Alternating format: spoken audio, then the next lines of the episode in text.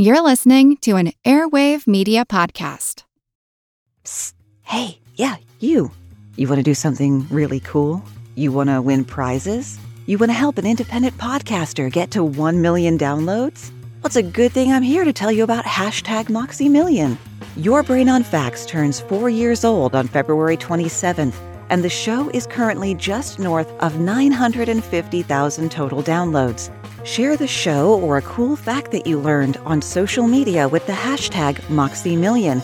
I'll be keeping an eye on that and giving away prizes every week. Regular swag, exclusive swag, signed copies of the Your Brain on Facts book, you name it.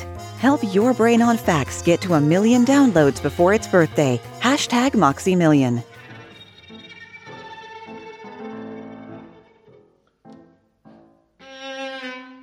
In ancient Greece, the Cercopes were the sons of the Titan Okeanos and Thea, an Ethiopian princess.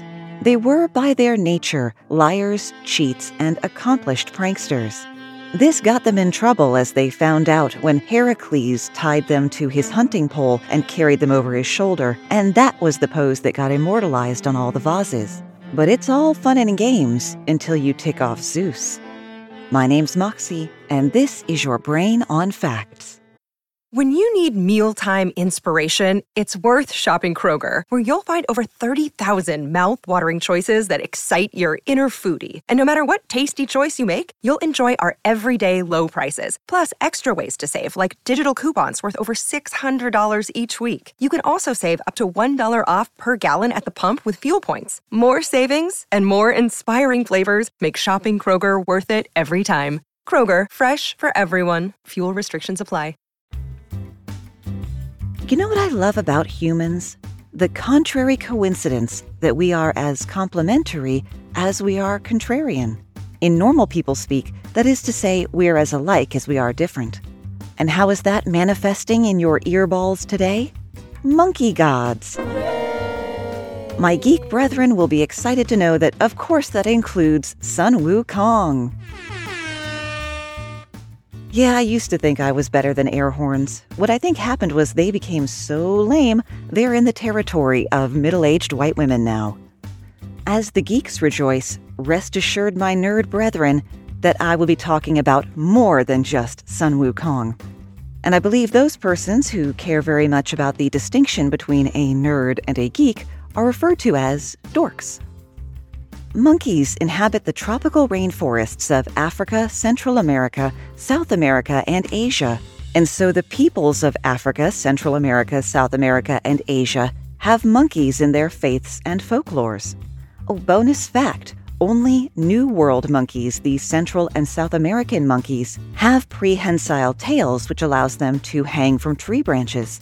African monkeys do not monkey mythology plays an important part in both the Hindu Buddhist lore of India and the Taoist Buddhist lore of China.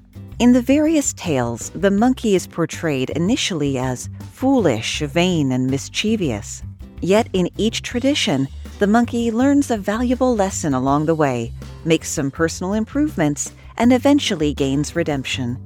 The monkey thus embodies the themes of repentance, responsibility, devotion, and the promise of salvation to all who sincerely seek it. Monkey lore in India dates to at least 500 BCE and the monkey god Hanuman. Revered for his bravery, strength, and dedication to justice, he's connected to the sun, the wind, and thunder. Monkeys in general are revered in several parts of India. Monkey lore in China predates Buddhism, for the monkey appears in the Chinese zodiac believed by scholars to date to around 1100 BCE. In some parts of China, the monkey is the great sage equal to heaven. We'll come back to that phrase later. For it is there that you will find Sun Wukong, the monkey king and essentially trickster god from the 16th century book Journey to the West.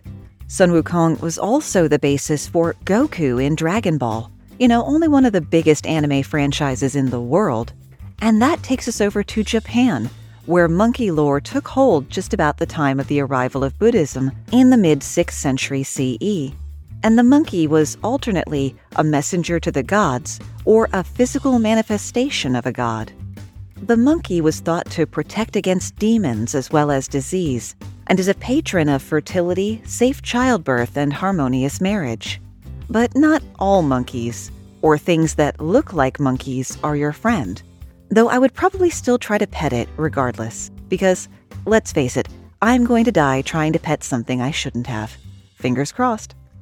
If you find yourself in the land of the rising sun, once the world reopens to safe travel, obviously, you'll want to keep an eye out for Sarugami.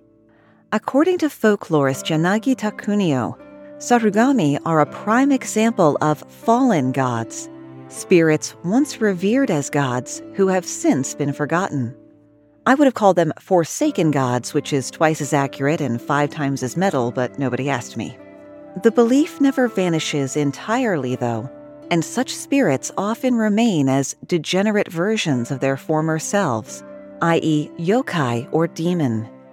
Sarugami look just like wild monkeys, only bigger and more vicious, a subtle distinction. They can speak, and sometimes they're seen wearing human clothes as well two less subtle distinctions.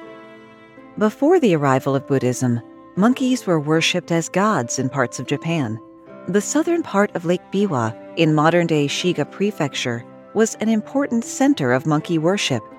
There, monkeys were seen as messengers and servants of the sun, in part because they become most active at sunrise and sunset. Because of this, monkey worship was popular among farmers who also awoke and retired with the sun.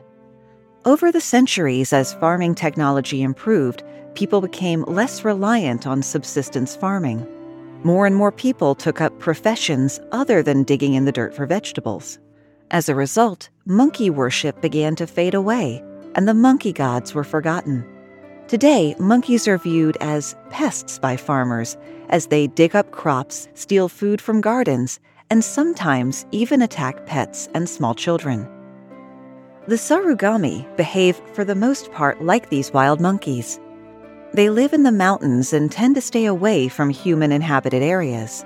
But when Sarugami does interact with a human, it almost always ends in violence. Most legends follow a pattern. A Sarugami kidnaps a young village woman, and heroes are called upon to go into the wilderness kill the monster, and save the girl. This puts Sarugami on the same keel as trolls and ogres.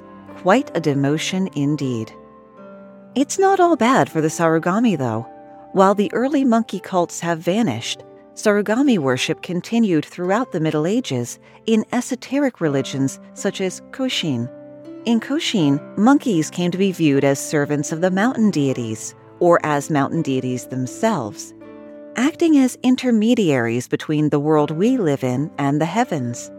The famous three monkey statue, which we call Hear No Evil, See No Evil, Speak No Evil, but is actually called Mizaru, Kikazaru, and Iwazaru, come from Koshin and are a prime example of Sarugami worship.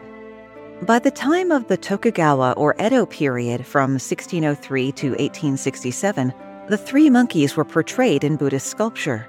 The message is that we should protect ourselves by not letting evil enter our sight, not allowing evil words to enter our hearing, and finally to not speak and engage in evil words and thoughts. Though a lot of people, especially in the West, take it to mean they should ignore or turn a blind eye to something that's wrong.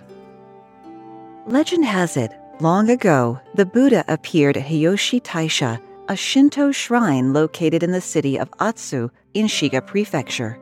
About the same time, a large gathering of monkeys arrived in the area.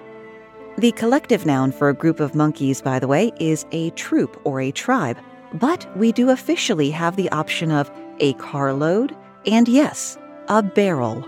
You can say a barrel of monkeys, it's scientifically correct. So the Buddha took the form of a monkey and foretold the fortunes of the faithful worshippers at Hiyoshi Taisha. This appearance had apparently been foreseen thousands of years ago by a legendary Chinese inventor. Of course, the legends around this man also say he had four eyes, and when he invented the characters for writing, the gods cried and the sky rained millet. So, you know, do with that what you will. When this inventor, Kang Jie, invented the word for God. 神 He constructed it out of characters meaning indicate 是 and monkey 生 to foretell this event. In other words, monkey indicates God. Isn't that a fun little bit of etymology? To reference a Twitter trend that lasted about a day and a half a month ago, red flag emoji. It's not that words never have good backstories like this, it's that words almost never have good backstories. Over in the Americas, the Mayans of Guatemala and Mexico worshipped a howler monkey god, and possibly a pair of twin gods, depending on the story, patrons of the arts, music, scribes, and sculptors. The howler monkey also corresponds to knowledge of history and ritual as well as prophecy. There is a fabled lost white city in Honduras, Ciudad Blanca, supposedly dedicated to the monkey god.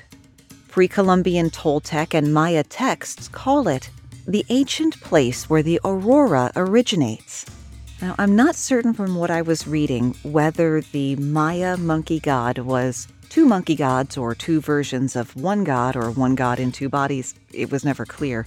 But the pair have been depicted on classical vases in the act of writing books and sculpting busts. This may be a depiction of a creation myth, with the book containing the birth signs and the head of the bust holding the life principle or soul. In Aztec mythology, the monkey was connected to the sun and guarded by Xochipilli, the god of flowers, fertility, and fun, my kind of deity. Copan in western Honduras, in particular, is famous for its representations of howler monkey gods. Spanish friar Bartolomeo de las Casas stated that in the region of Alto Verapaz, the two monkeys were two of the 13 sons of the upper god and were celebrated as cosmogonic creator deities. Among the Quiche Mayas in the Midwestern highlands, particularly, they were held in somewhat less esteem. There, they'd been turned into monkeys after getting in a scrap with their half brothers, the Maya hero twins, who had top billing as far as the mythos was concerned. Standing very high in my esteem are all the folks who support the podcast in all the many ways that they do it, such as people who leave reviews. And if you want to hear your opinion read out on the show, all you got to do is leave me a review. This one comes from podchaser.com, which is a great place to leave a review if you can't do it on your listening app. DLN1001 says, What did I think of the podcast? I think that Your Brain on Facts is well worth the support and sharing. Moxie ranks just under my mom, wife, and the Empress Tater Tot, our slightly enabled dog. To even get close to the rank of Empress Tater Tot is high praise indeed, and I demand you show me pictures immediately.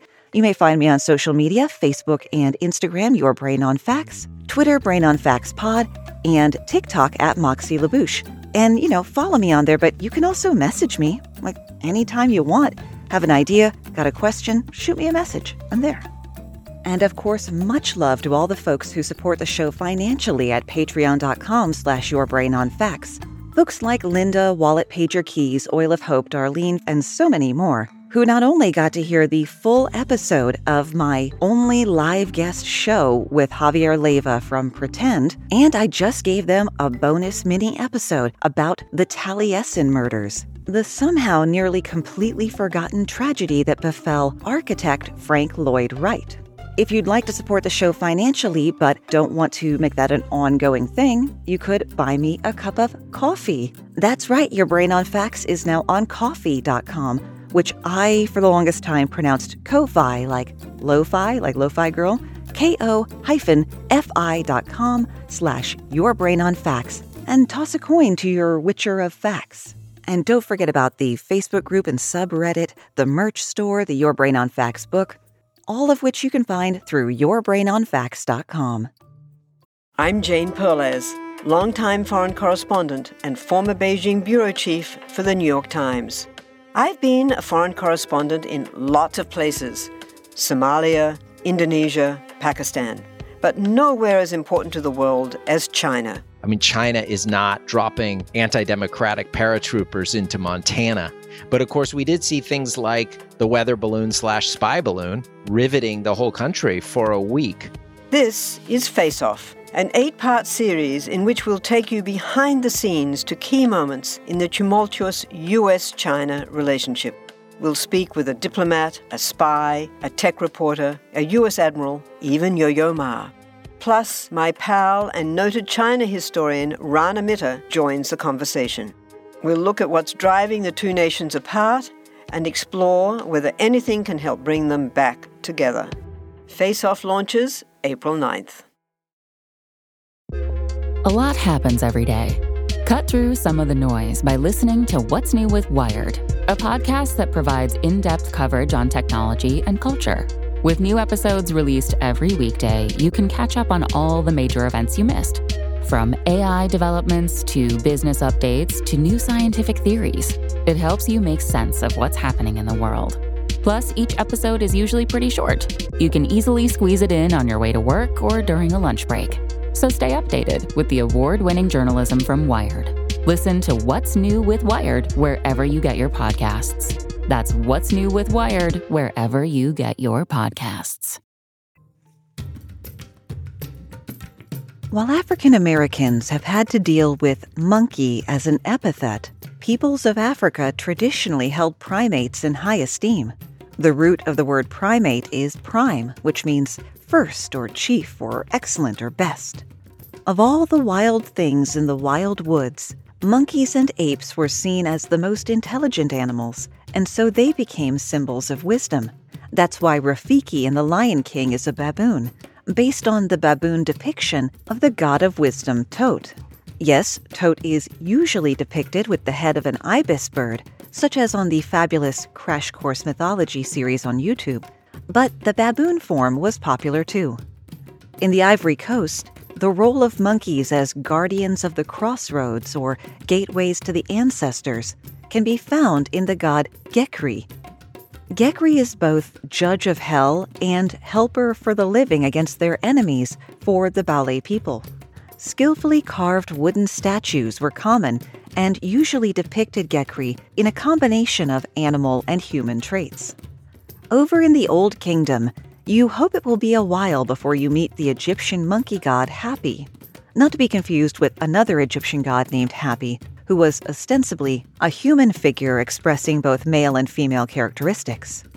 He's commonly depicted with the head of a Hamadryas baboon, and it's Hapi's job to protect the lungs of a deceased person being mummified, which is why the canopic jar that holds the lungs is often topped with a Hamadryas baboon head lid motif. When embalming practices changed in the Third Intermediate Period about 3,000 years ago, the organs were placed back inside the body, so an amulet of Hapi would be added to the mix to still invoke his protection. When his image appears on the side of a coffin, he's aligned to the side intended to face north. The lung loving Hapi wasn't the only baboon about in ancient Egypt, but he was definitely the nicer of the two. The other tended to be a little murdery, and a little bit problematic too. Babi, the bull of the baboons, lived off human entrails, which is not totally outlandish for a baboon, as they are omnivores with tremendous fangs and a well earned reputation for carnivoration. Babi also kills all humans on sight, so be sure you know the right prayers and spells to protect yourself, especially after you die. Your heart will be weighed against a feather in the Hall of the Two Truths to see if you can get a seat upgrade to paradise. To his credit, though, Babi can use his immense power to ward off dangers like snakes and control turbulent water. So, like the rest of us, kind of a mixed bag. Baboons also have libidos turned up to 11, so send the kids out of the room for this next part. Babi was considered the god of virility for the dead. One spell in a funerary text identifies the deceased person's phallus with Babi, ensuring the deceased would be able to get down, make love in the afterlife. He's also usually depicted with an erection, and that erection is also the bolt on the gate between day and night and the mast of the ferry that conveys the righteous to the field of reeds to chill with Osiris. Why? I cannot say and do not wish to Google. There is a lot of good Googling to be had if you want to look up Hanuman, the Hindu primate deity. Hanuman, depicted as a bipedal monkey with a red face, is worshipped both in his own temples and as a secondary figure in temples to Rama. You'll know if you're at a Hanuman exclusive temple because it will be absolutely alive with monkeys. You can't mistreat a monkey in or near a temple of the monkey god, something the monkeys figured out centuries ago. Hanuman was the child of a wind god and a nymph. As a little godling, he tried to fly up and grab the sun, which he mistook for a fruit. The king of the gods, Indra, struck Hanuman with a thunderbolt on the jaw, the word for which is Hanu, hence his name. Unable or unwilling to behave, Hanuman was cursed by powerful sages to forget he had magic powers, cool powers like flight and the ability to make himself massively large at will, until he would be reminded of them. Hanuman led monkeys to help Rama, an incarnation of Vishnu, recover his wife from the demon king of Lanka, which is surprisingly not modern day Sri Lanka. Jambavan, the king of the bears, reminded Hanuman of his powers, which allowed him to leap across the water demoness filled strait between India and Lanka in a single leap. The Lankans discovered Hanuman and set his tail on fire, but he used that fire to burn Lanka to the ground. He then flew to the Himalayas and returned with enough medicinal herbs to tend to all of the wounded in Rama's army. For his service to Rama, Hanuman is upheld as a model for all human devotion. Hanuman is also a popular figure among Buddhists in most of Asia, with temples and even whole districts of towns bearing his name. Like a game of telephone, the farther you get from India, the more Hanuman changes.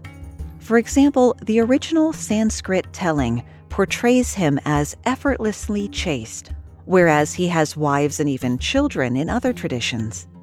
And if his exploits sound a teeny drill bit familiar, you won't be surprised to know he's been identified as the inspiration for the monkey hero Sun Wukong, who would go on to inspire Goku. So, in a way, Goku is based on a Hindu god.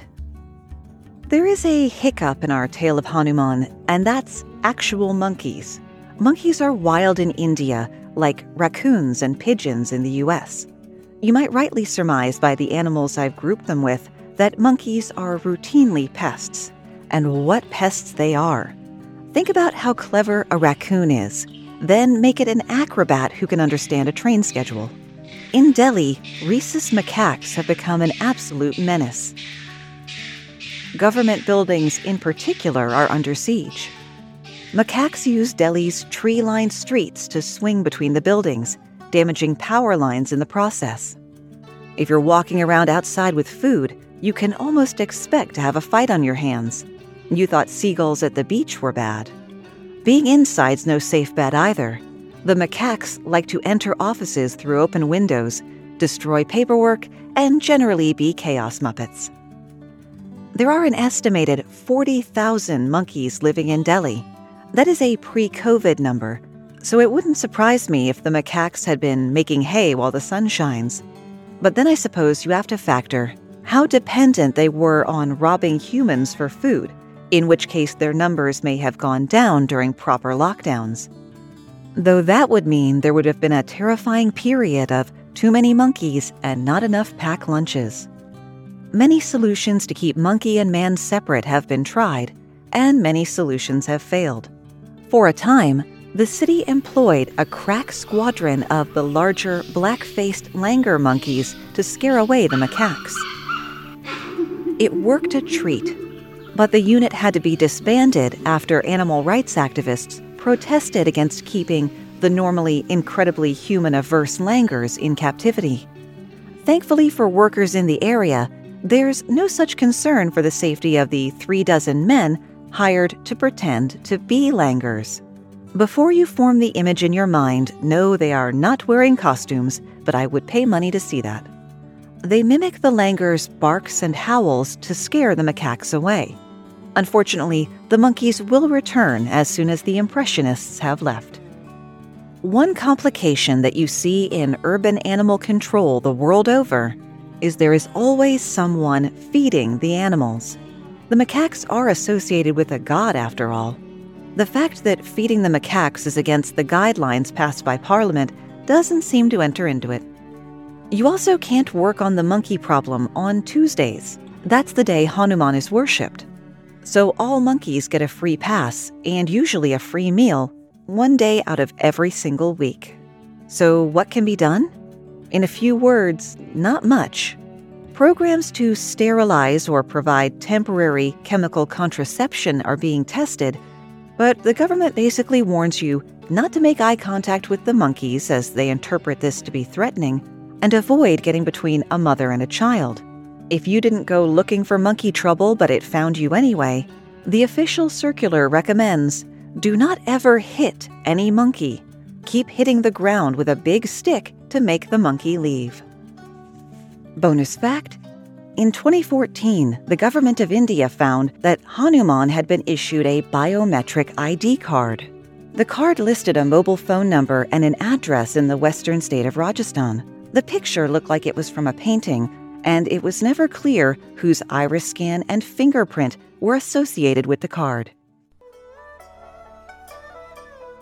Okay, okay, okay, we are finally going to talk about the monkey in the room. I saved the best for last, the first name that would come to many minds if you asked them to name a monkey god, though whether or not he's really a god can be debated. He is incredibly powerful, or OP as the kids say. The one, the only, the multiple times immortal Monkey King, Sun Wukong. Sun Wukong is one of the main and the most enduring character from the 500 year old novel Journey to the West. This 1900 page book about the 36,000 mile journey starts with Sun Wukong's origin story, then sees him gather a five man band a pig demon, a fallen river spirit, a white dragon horse, and a regular human monk for an epic adventure. Sun Wukong was born from a rock on the summit of Flower Fruit Mountain and became the king of the monkeys that live there. The idea of getting to live the sweet life for a long time really appealed to him, so when he returns from an early round of adventuring, he trains the monkeys into an army to take down the Eastern Dragon King so that he can take his and all monkeys' names out of the Book of Life and Death, releasing them from the cycle of death and rebirth. He then defeats some heavenly warriors sent to capture him, gets a job in heaven only to rage quit, when he finds out the job has no actual power whatsoever, insists on being called the great sage equal to heaven, and commits a series of monkey shines and outright crimes. He steals quite a variety of things, including the heavenly empress's peaches, which were being prepared for an important banquet for the gods, all the holy wine, and the pills of immortality created by Lao Tzu which kind of kicks off a war between heaven and Flower Fruit Mountain. Whoopsie doodles.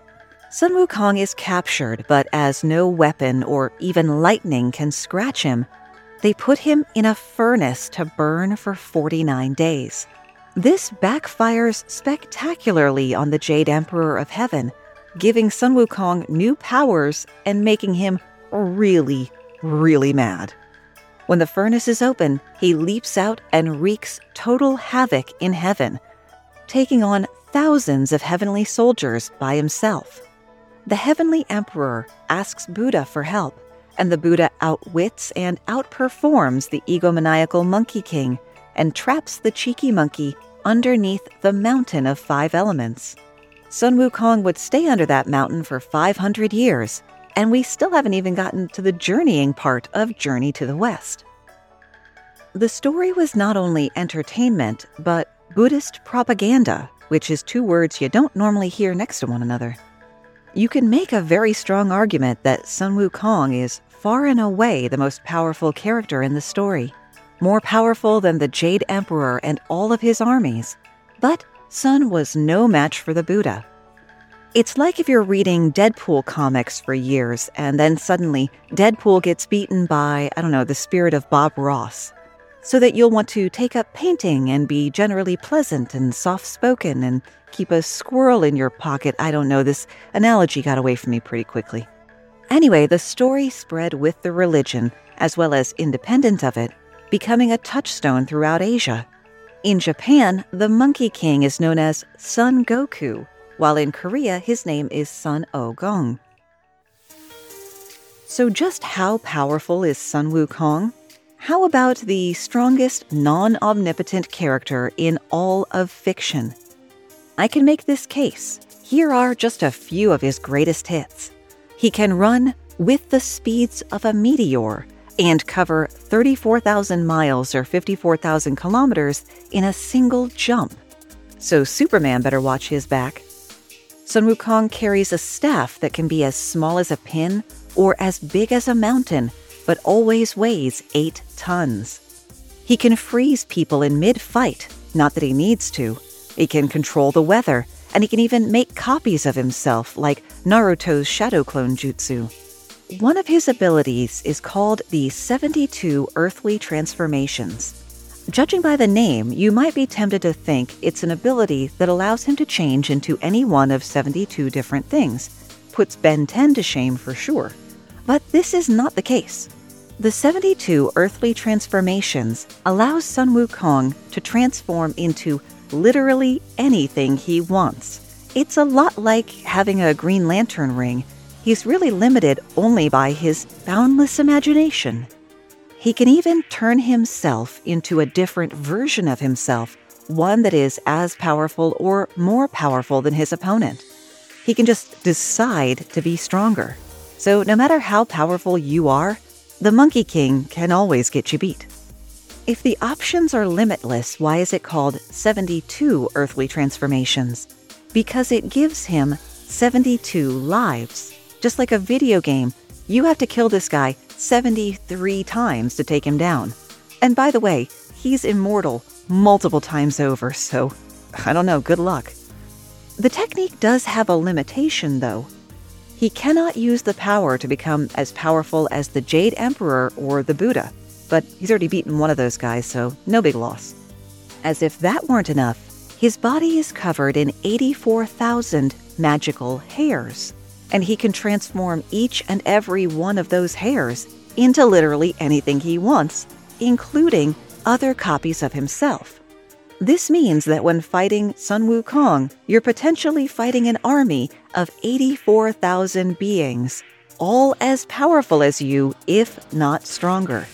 All of this essentially means that if you're not omnipotent, Sun Wukong will always be a minimum of 84,000 times stronger than you, and as such, I would argue, is the most powerful, non omnipotent character in all of fiction, which is probably where he got the cojones to demand to be called the Great Sage Equal to Heaven. And that's where we run out of ideas, at least for today. In another myth of the Kerkopes, they did something to anger Zeus, and rather than smite them with lightning, he turned them into monkeys. That would at least explain their name, Kerkopes translates to tail men. This myth actually inspired zoologists to name a genus of monkey depicted in Minoan frescoes as Cercopithecus. Remember, you can always find the source links and the script at yourbrainonfacts.com. Thanks for spending part of your day with me, and stay safe. And don't forget, hashtag MoxieMillion.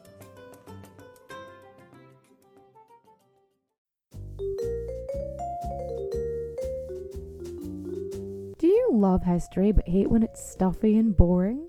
Well, look no further and join me, Katie Charlwood, your friend, the neighborhood social scientist and reader of books, as I delve into unsolved historical mysteries, murders by gaslight, and of course, women who have been misrepresented through all time. On Who Did What Now, the history podcast that's not your history class. Listen wherever you get your podcasts.